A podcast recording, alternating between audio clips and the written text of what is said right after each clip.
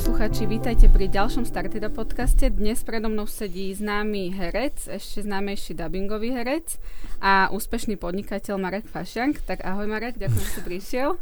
Ďakujem, ahoj, pozdravujem všetkých. Tak, e, rovno prejdem k prvej otázke. Kedy sa začal uh, venovať herectvu a dabovaniu? Uh, dubbingu sa venujem v podstate už, už pekných pár rokov, pretože um, asi prvú dubbingovú skúsenosť má z obdobia, keď som mal asi zhruba 10 rokov. Ja som chodil najskôr do také, že detská rozhlasová dramatická družina, kde to bol v rámci slovenského rozhlasu, si režiséri pripravovali deti na výrobu rôznych rozhlasových hier a cez som sa dostal do dubbingu, takže niekde zhruba okolo 10 rokov tam začala táto moja rozhlasovo-herecká kariéra. Mhm. Takže to bolo prvé, hej, a potom prišlo mhm. herectvo. No, herectvo v podstate, mm, ono to bolo možno nejaké také vyústenie, že som bol vždy v tejto komunite hereckej. Uh, v podstate som vždy sa venoval iba tomu dubbingu, ale myslím si, že prvú nejakú takú skúsenosť s obrazom som mal až relatívne neskoro, až keď mm-hmm. možno v nejakých 24-5 rokoch nejaké malé úlohy, vždy som niekde tam tak akože bol v podvedomí u, produkč- u produkčných z televízií. Mm, takže, takže ma z času na čas obsadili na nejakú, na nejakú menšiu rolu, ale priznám sa, že nejak som sa ani do toho netlačil, mm. takže dosť často som aj odmietal nejaké takéto príležitosti, lebo paradoxne som sa, som sa, čím som bol starší, tak som sa v tom herectve videl nejakým spôsobom menej. Mm-hmm. a nikdy som, myslel som si, že na to nemám povahu na to herectvo, že nie som až taký príliš extrovertný typ, ktorý by mhm. sa potreboval nejakým spôsobom až tak prezentovať a, no tak ale asi zos, zasiahol nejaký osud, alebo ak by som to nazval, tak zrazu som na tom obraze trošku Jasne. častejšie. A kedy si sa rozhodol, že vlastne toto ti už nestačí, tieto dve aktivity a rozhodol si sa, že začneš podnikať? Mm, tým pádom, že hovorím, že som nikdy som nejakým spôsobom, keď som rozmýšľal, že čo, čo zo mňa bude, tak eh, v podstate ten dubbing ma vždy bavil, mm-hmm. alebo, alebo teda výroba tých rozhlasových hier ale vždy som to bral ako skôr ako také hobby, ako, ako cestu, že ktorou by som chcel, že ktorá by ma mala živiť. Takže v podstate mm, vždy som možno tak o, išiel tou nejakým spôsobom cestou, respektíve išiel som študovať na vysokú školu právo. A ešte aj na vysokej škole som úplne nevedel presne, že či teda sa chcem venovať právu alebo čomu. A popri vysokej škole som vlastne otvoril prvú, prvú prevádzku, prvú kaviareň, mal som 20 rokov. Mm-hmm a, mm, ale stále to bolo v podstate aj počas celej vysokej školy, i keď, uh, na, keď som končil vysokú školu, tak už som mal tých prevádzok 5. Mm-hmm. Uh, tak ale stále som ešte bol taký na vážkach, že či sa idem venovať uh, tomu právu a idem, idem skúsiť nejakým spôsobom si budovať kariéru tam, alebo, alebo že či sa budem venovať čisto tomu podnikaniu. No. A prečo si sa rozhodol, že to budú práve kaviarne? ono to je hej, niekedy presne človek ani nevie povedať, že prečo zrovna. v tomto prípade to bolo tak, že môj e, o niečo starší kamarát, ktorý už mal skúsenosti vlastne v, tom období s týmto gastrobiznisom, mal už vtedy myslím dve kaviarne. Mm-hmm. Uh, bol to môj vlastne dobrý kamarát, s ktorým sme uh, sa často stýkali a ja som mal možnosť vybaviť uh, také jedno zaujímavé miesto mm-hmm. na takú malú kaviarničku, skôr bufet a tak som ho s tým ako oslovil, že či to akože neskúsime, že spolu akože do toho ísť.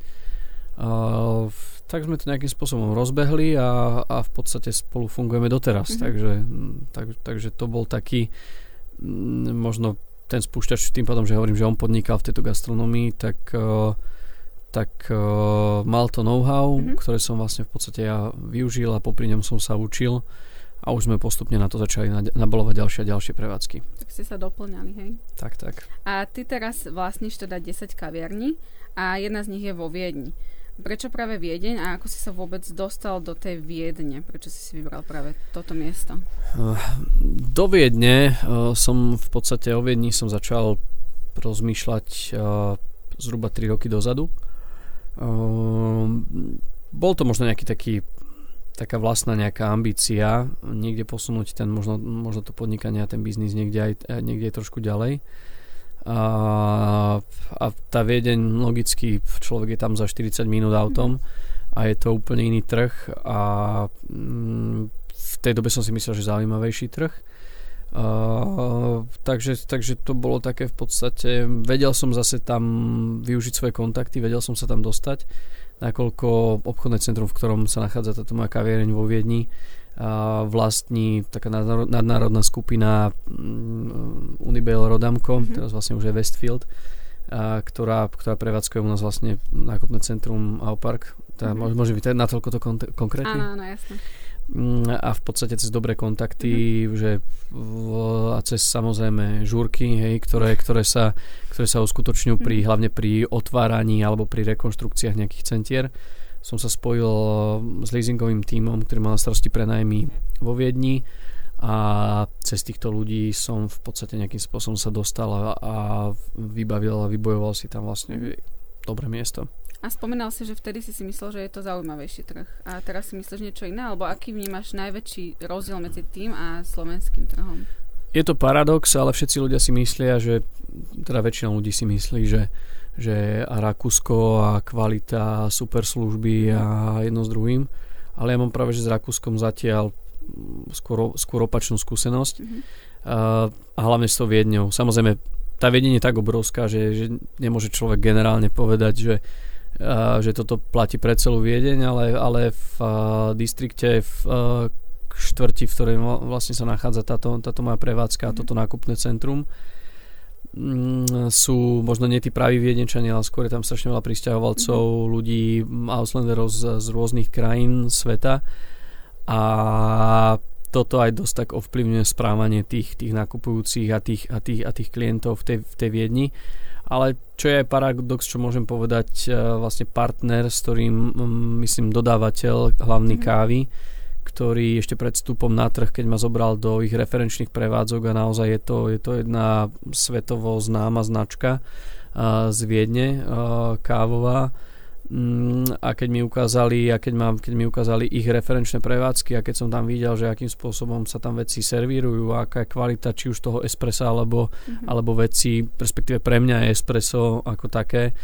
a je taká, taká známka tej kvality tej kaviarne, pretože každý má nejaké zákusky, niečo, ale pokiaľ nie je dokonale pripravené espresso, tak pre mňa tá kaviareň nie je, nie je kaviareň, preto Uh, najznámejší reťazec uh, kávový je, ktorý je strašne ako fancy a strašne populárny mm. pre mňa. Pre mňa to nie je kaviareň, ja ich uznávam za to, akým spôsobom robia biznis, čo, mhm. čo, čo, uh, čo spravili, ale keď tam prídem a dám si espresso, ktoré proste človek dostane bez krémy, tak um, to pre mňa nie je kaviareň, je to pre mňa nejaký obchod s, s ochutenými kávami a, aspektnými šálkami, s ktorými sa všetci, všetci fotia. Hej. Ale toto isté presne bolo aj v tej Viedni, že a čím ďalej som tam nejak, nejakým spôsobom na tom trhu fungoval, tak e, som zistil, že ľudia v Bratislave, minimálne keď hovorím o tomto gastrotrhu, mm-hmm. tak sú tak vo všeobecnosti mám pocit, pocit že viacej vyhľadávajú kvalitu, asi potrpia na kvalite mm-hmm. a viacej si uh, viacej sledujú trendy nové a, a chodia za tými a nie je to možno ani, ani žiadna, preto žiadne prekvapujúce, že, že sa aj dosť veľa ľuďom, či z východnej alebo strednej Európy, podnikateľom darí presadiť v týchto, teda v Rakúsku alebo mm-hmm. vo mhm. Viedni ako takej, pretože prinesú tam kvalitu, prinesú tam nový koncept, zaujímavý koncept a a tí ľudia na to nie sú zvyknutí. Tí Rakúšáci sú takí, že majú radi také, také svoje zašlé, uh, zašlé uh, kaf, ka, kaviarničky. Mm-hmm. Uh, u nás ten trend je trošku iný. Naozaj, že u nás tí ľudia skôr majú radi, keď je niečo nové, moderné a, a kvalitné. Mm-hmm. A kebyže si máš teraz vybrať to miesto, kam do zahraničia si dáš kaviareň, tak by to bola stále Viedeň, alebo už by si to urobil inak? Uh, už by som nešiel do zahraničia. Už vôbec do zahraničia nie. Takto, lebo uh, v, tej, v, tej, v tej dobe, keď som sa rozhodoval aj pre túto expanziu, som mal pocit, uh, aj na trhu túto bola taká atmosféra, že som mal pocit, uh, že tu nie je nejakým spôsobom v rámci Bratislavy už kam niekde zaujímavo expandovať. Mm-hmm a mimo Bratislavy som nejakým spôsobom nechcel ísť a že keď už mám niekde v podstate cestovať hodinu, tak radšej skúsim tu Viedeň. Ale teraz po skúsenosti som sa už poučil toho, že naozaj, že to, čo trvá vybaviť u nás na Slovensku 5 minút, tak, tak tam to trvá 5 dní. No. Mm-hmm. A či už je to v podstate vždy tam bude tá nejaká jazyková bariéra, úrady, legislatívna, legislatíva iná.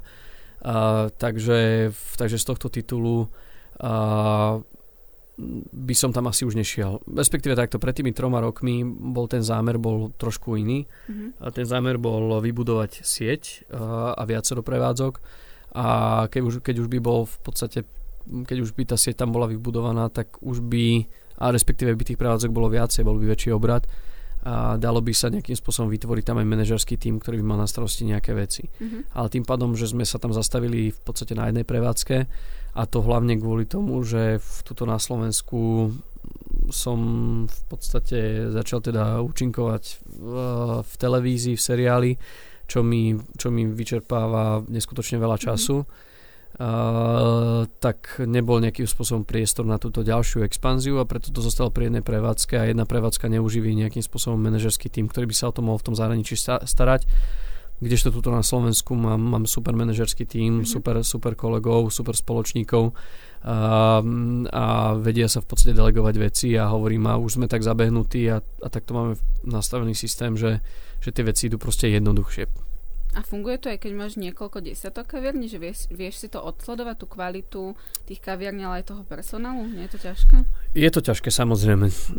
Nikdy v živote, keď už človek uh, má viac ako dve, tri prevádzky, tak uh, žiaľ nikdy to nebude vyzerať tak, ako keď má človek jednu prevádzku a je v nej stále. Hej. Mm-hmm ale toto nikdy nebola ani nejakým spôsobom moja ambícia, že ja sa nepovažujem za gastronóma, ja sa považujem za, za podnikateľa v mhm. gastronomii a beriem to, mám k tomu vzťah, samozrejme, ale skôr, sa, skôr ma baví na tom tá, tá, akože tá obchodná stránka veci. A, takže nikdy som nemal nejakým spôsobom ambíciu, že a ja tu budem v tejto kaviarničke, budem robiť baristu, manažera a všetko a, a tomuto sa budem venovať. Čiže vždy som mal skôr takú tú víziu, že vytvoriť nejakú sieť mm-hmm. a túto sieť, túto sieť nejako, nejako rozvíjať. Takže, ale je to samozrejme na úkor niečo. Hej. Tá sieťovosť, hovorím, už nikdy to nebude vyzerať tak, ako keď je naozaj človek stále permanentne na, te, na, tej, mm-hmm. na tej prevádzke. To je daň za tú, za tú sieť, sieťovosť, aspoň takto vnímam ja.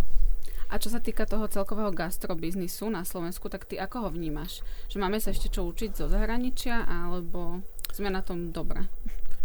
Uh, keby som začal možno tým, tým kaviarenským uh, biznisom, tak uh, myslím si, že tu máme množstvo, veľké množstvo na celom Slovensku veľmi zaujímavých a pekných konceptov, ktoré, ktoré myslím si, že sú, sú konkurencieschopné alebo by boli konkurencie, konkurencieschopné aj, aj v zahraničí. Uh, č, trošku mi tu chýba, chýbajú možno také koncepty, čo sa týka reštauračné, mm-hmm. že trošku lepšie, a, ale lepšie nemyslím iba čo sa týka kvality jedla, lebo samozrejme máme prevádzky, máme reštaurácie, ktoré, kde sa dá, môže človek kvalitne nájsť, ale skôr mi tu chýba taká tá zážitková gastronómia, mm-hmm. ako keď človek ide naozaj do Prahy alebo, alebo do Budapešti. Veľmi rád chodím do Budapešti presne za takýmito a, kvázi zážitkovým, za zážitkovou gastronómiou. Toto nám ešte v Bratislave chýba mm. a tým pádom aj, aj na celom Slovensku. Samozrejme, Jasne. čes výnimkám, to nechcem hovoriť, že by tu ne, sme nemali kvalitné mm. koncepty, kvalitné reštaurácie, ale mi, len mi trošku chýba, hovorím naozaj také, také tie, také tie trošku, také výnimočné. Jasné. A čo sa týka kvalitného personálu, ja som videla niekde, že si sa vyjadrovala, že, že podľa teba nemáme dostatok kvalitného personálu, tak vnímaš to už inak? Mm, nevnímam to inak a je to, by som povedal, čím ďalej, tým horšie. Mm-hmm. Uh, ja nechcem, aby to vyznelo nejakým spôsobom negatívne, ale mám pocit taký, že keď už to iba porovnám s tými, s tými Čechmi, že Češi to, to povolanie hospodského alebo, alebo vlastne čašníka a, a v celkovo tej gastronómie majú trošku iné vnímanie, že si to viacej vážia možno to povolanie a berú to ako, ako jedno, jedno profesionálne a veľmi zaujímavé povolanie. Ja mám tu trošku taký pocit na Slovensku, že, že z veľkej väčšiny samozrejme nechcem generalizovať a, a nechcem sa nikoho dotknúť, ale mám pocit, že minimálne 50% ľudí, čo pracuje v gastronómii, tam pracuje preto, lebo nebolo nič iné po ruke. Hej? Mm. A mhm. tak som si povedal, že tak toto viem odniesť a, a to asi tak je všetko. A to je podľa mňa veľká škoda, pretože, pretože tá práca je veľmi náročná, to musím naozaj povedať, pretože každý rok sa snažíme s kamarátmi obsluhovať niektor- niektoré z mojich mm-hmm. prevádzok a, a zbierame peniaze na, na dobročinné vlastne veci. A, aj s tým, že vlastne, že naša kvázi mzda a naše konzumné potom venujeme niekde, niekde na nejakú charitu to konzumné je samozrejme relatívne dosť vysoké, keďže samozrejme je to taká spoločenská akcia, kde si trošku aj vypijeme. tak, takže, uh, takže, takže, ale to som chcel povedať, že na základe tohto máme skúsenosti naozaj s tou, s tou prácou, či už za barom alebo, alebo čašníka a musím povedať, že naozaj je to, je to hardcore, mm-hmm. je, to, je to fakt, že ťažké, namáhavé celý deň byť na nohách, e, komunikovať s tými ľuďmi. Tí ľudia sú dosť často nepríjemní, čiže naozaj to robota nie je, nie je ani náhodou jednoduchá, ale pokiaľ človek profesionál, tak myslím si, že tá robota vie byť aj veľmi pekná. Špeciálne, keď robí na nejakom zaujímavom mieste. Mm-hmm. Takže, takže, takže preto mi je trošku možno aj tak ľúto, že, že tí ľudia a tí ľudia si aj relatívne slušne zarobia. Mm-hmm. Čiže či nie je to ani, ani, zle, prac, uh, ani zle platená práca a hodnotená, napriek tomu, že je teda ťažká, ale myslím si stále, že je to že je to, no napríklad ja by som, keby som bol si mal vybrať, tak radšej by som robil čašníka niekde alebo, mhm. alebo baristu, ako, ako pracovať 10 hodín denne za počítačom. Hej. Ale mm-hmm. to som ja, no. Hej. A ty máš kvalitný personál? Snažíš sa mať? Snažím sa mať, samozrejme. Nie, to na personál ako naozaj, to je alfa omega. Vy môžete spraviť najlepší koncept na svete, najkrajší, ale pokiaľ tam bude zlý personál, tak, a, tak tí ľudia tam chodiť nebudú, pretože ten, ten personál vás reprezentuje. Nehovorím, že všetci sú 100%, každý má aj niekedy má lepší deň, horší deň, ale snažíme sa s tým personálom pracovať, snažíme sa ich kontrolovať, snažíme sa ich motivovať a, a samozrejme na to si, na to si, na to si potrpíme hej, mhm. a, a snažíme sa naozaj tie služby poskytovať čo najlepšie. A aj sa vám ten personál nejako často mení? Či sa snažíte mať stálych? Lebo mm. ako to na ľudí pôsobí, vieš, keď sa to často mení? Často meniť ani moc nie. Čiže my tú, my tú, my tú fluktuáciu nemáme zase až takú nejakú extrémne veľkú. Samozrejme niekedy v okolnosti nás donútia sa s niektorými spolupracovníkmi rozlúčiť, ale v, v prípade, že, že je tá spolupráca obojstranne vyhovujúca, tak radi máme stabilný tým. Hej? Mm-hmm. A, a snažíme sa aj tým ľuďom vytvoriť také podmienky, aby naozaj od nás neodchádzali, čo sa ani príliš nedeje, či vo väčšine prípadov sa rozlučíme my s nejakým zamestnancom Jasne. ako opačne. Mm-hmm. Takže, takže v, tá, tá kontinuita, tá stabilita, aj, aj ten stabilný personál je určite dobrý, je určite, je určite lepší, pretože aj tí ľudia sú zohratí, zákazníci sú na tých ľudí zvyknutí, uh, takže, takže taká tá stabilita personálu je určite pozitívna. Jasne. Nedá mi neopýtať sa, aj keď Bonton to úplne nedovoluje, pýtať sa na peniaze. Ale eh. nebude, to, nebude to tak napriamo. E, mňa by len zaujímalo, že či je to tvojim primárnym zdrojom príjmu. Asi herectvo to nebude. Mm, ono to je v podstate teraz je to tak e, rozdielne, by som to povedal, že tak 50 mm-hmm. na 50, mhm. pretože, pretože herectvo uh, je tiež zaujímavo, zaujímavo hodnotené. Ale aj pri týchto kaviarniach, pri tomto podnikaní, je to o tom. Každá jedna prevádzka stojí straš, zariadenie každej jednej prevádzky stojí strašne veľa peňazí. Čiže v podstate v, niečo sa, a tie peniaze furt v podstate sa nejakým spôsobom sa točia, hej, že niečo sa niekde zarobí, to sa použije na investovanie vlastne do nejakej ďalšej mm-hmm. prevádzky, respektíve tá prevádzka, prevádzka si konečne na seba zarobí nejaké peniaze, a, ale zase samozrejme vám odíde umývačka riadu, vzduchotechnika, roztrhajú sa všetky sedačky, treba vymeniť sedenie a, a to sú strašné tisíce. Mm-hmm Takže, mm, takže je to také, je to také kolísavé, že niekedy aj tie prevádzky, že v podstate respektíve príjmy z toho podnikania sú zaujímavé, že dajme tomu polročné obdobie je super, ale potom polročné obdobie je také, že, že sa všetky peniaze, čo sa zarobia, sa musia investovať a, alebo sa vlastne použijú na vracanie pôžičiek alebo niečo také. Čiže, ale teda hovorím, tie, tie, tie zložky teda mojich príjmov sú také, by som povedal, pol, mm-hmm. pol na pol. A ty si aj pamätáš, že koľko si investoval do svojej prvej prevádzky? Či do, do prvej prevádzky, no tak bol to, bol to určite rozdiel, pretože tá prvá prevádzka, tak to bol skôr taký bufet mm-hmm. a tá nebola až tak nejak extrémne tak finančne náročná. Prvej. Ja si pamätám, že my sme prvú kaviareň, že sme, my sme ju kupovali ako za odstupné mm-hmm. a viem, že tam bola najväčšia investícia bola do toho, že sme ju v podstate, aby sme ju vôbec získali. Mm-hmm. A v, na tú dobu to boli strašné peniaze, to bolo nejaký, myslím, 2 milióny korún, a, či nejakých 70 tisíc eur. A, a v tej dobe to bolo strašne veľa peňazí, ale, ale my sme tej prevádzke verili a, a naozaj to bola aj taká vlastne prvá prevádzka, ktorá ktorá nás tak v podstate by som posunul, po, posunula do nejakej uh, vy, vyššej ligy a na tej, sme, na tej sme postupili potom nejak, nejaký ďalší progres. Jasne. A vy máte nejaké hluché obdobia v kaviarniach? No jasné. Ako ka, každá, každá jedna prevádzka má, má sezónnosť nejakú. Mm-hmm.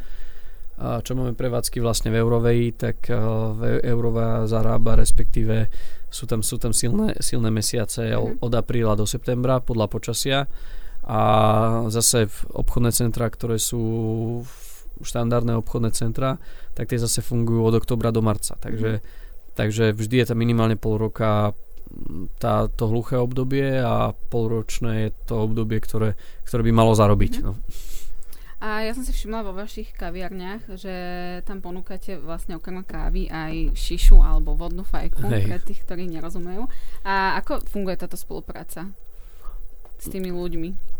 Uh, myslíš akože s tými, s tými dodávateľmi? Čo, Áno, čo s tými vlastne dodávateľmi aj s tými predávajúcimi, lebo uh, to tam funguje tak nejak zvlášť, že musíš si objednať u toho človeka tú šišu a... My máme v podstate takú rámcovú dohodu s partnermi, ktorí nám dodávajú vlastne túto šišu, len tým pádom, že sa necítime my byť až úplne nejaký taký odborníci, lebo je to mm-hmm. naozaj taký, taký špecifický, špecifický segment tak nám túto službu vlastne zabezpečujú, zabezpečuje vlastne externá, ex, externá firma. Takže, takže kvôli tomu. Uh-huh.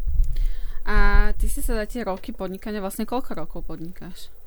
13. 13. Ty si sa ocitol v nejakej situácii, keď si si povedal, že končíš, že proste už. to, Ka- každý, každý rok dvakrát. Okay. takže, takže tak, lebo ako som povedal, ako naozaj na tom podnikaní sa, sa dajú zarobiť aj pekné peniaze, ale dá sa aj veľmi veľa peniazy prerobiť čo viem o čom hovorím, hej, že naozaj, že, že bolo obdobie, keď sme mali 5 prevádzok, 4 fungovali výborne, ale výnos tých prevádzok sa, sa použil na dotovanie jednej prevádzky, ktoré vlastne to celé ťahala a, mm.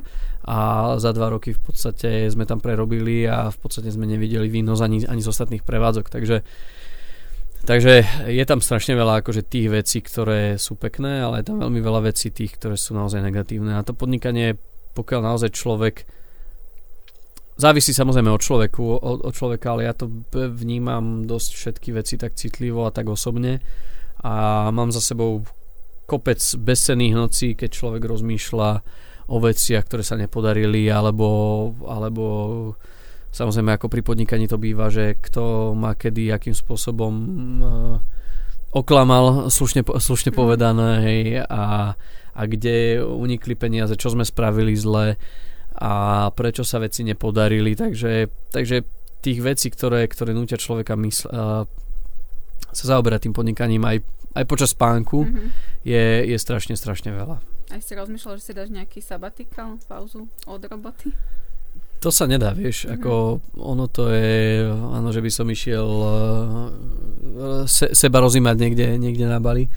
Uh, chodí vám tam občas, ale, ale nerozímať, ne skôr mm-hmm. akože na, načerpať energiu ale mm, našťastie je to tak, že mi stačí naozaj niekde vypadnúť na týždeň, na dva a načerpať niekde naozaj tú, tú pozitívnu energiu, oddychnúť si a potom vždy, keď sa vrátim, tak vždy na konci dovolenky sa väčšinou zvyknem tešiť do roboty mm.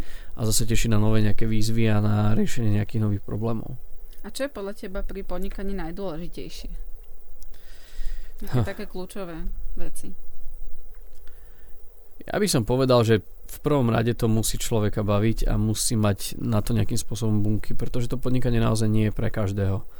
A musí to byť naozaj fyzi- uh, psychicky odolný človek, uh, aby mohol podnikať, pretože ako som spomenul, to podnikanie je to hore a dole, hej, že dva dní sa človek myslí, aký je frajer a, a o dva dní padne veľmi rýchlo naspäť na zem, mhm. pretože, pretože veci ve, väčšinou sa väčši, veci, veci kašľú a nie sú iba také, že proste, že by to išlo a bolo by všetko super.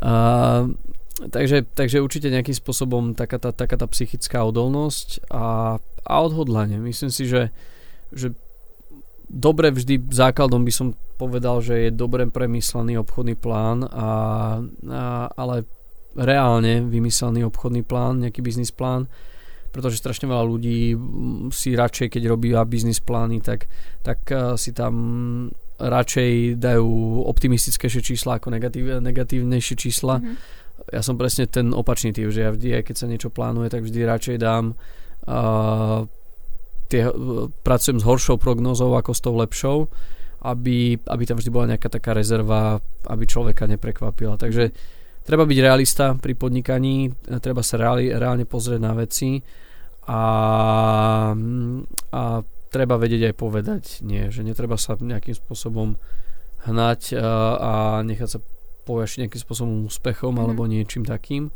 ale treba naozaj veľa rozmýšľať, eh, byť, byť, dô, eh, byť dôsledný a, eh, a zodpovedne a, a reálne sa pozerať na veci.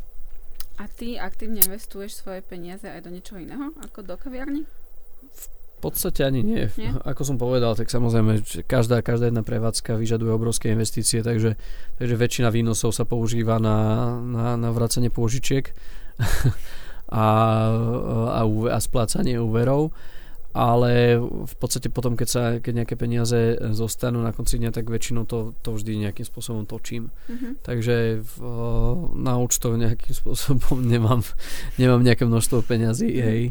A presne kvôli tomu to, že, že, že čím ďalej, tým, tým viacej sa snažíme menej, pokiaľ je to možné využívať úvery alebo externé financovanie. Snažíme sa čo najviac vecí o, vyinvestovať z vlastných zdrojov. Takže, takže takýmto spôsobom hlavne teda točíme peniaze. Mm-hmm. A čo sa týka toho expandovania, ty si na začiatku spomínal, že už by si nešiel do zahraničia, ale je to naozaj tak, že by si nešiel? Uh, možno, ak som sa trošku, hovorím, to bola skôr taká moja osobná ambícia. Mm-hmm. Sa tam dostať a niečo si dokázať. Som rád, že sa mi to podarilo, že sa, že sa mi to podarilo dokázať, ale, ale je ešte stále tu vidím priestor na Slovensku uh, na investovanie a na, na vytváranie mm, ďalších konceptov alebo ďalších vecí tuto priamo na Slovensku mm-hmm. a je to naozaj jednoduchšie a je to doma. Takže, takže z tohto titulu si nemyslím, že, že je potrebné nejako, nejako silomocou akože expandovať, mm-hmm. expandovať niekde, niekde ďalej. To hovorím o tom mojom segmente. Mm-hmm.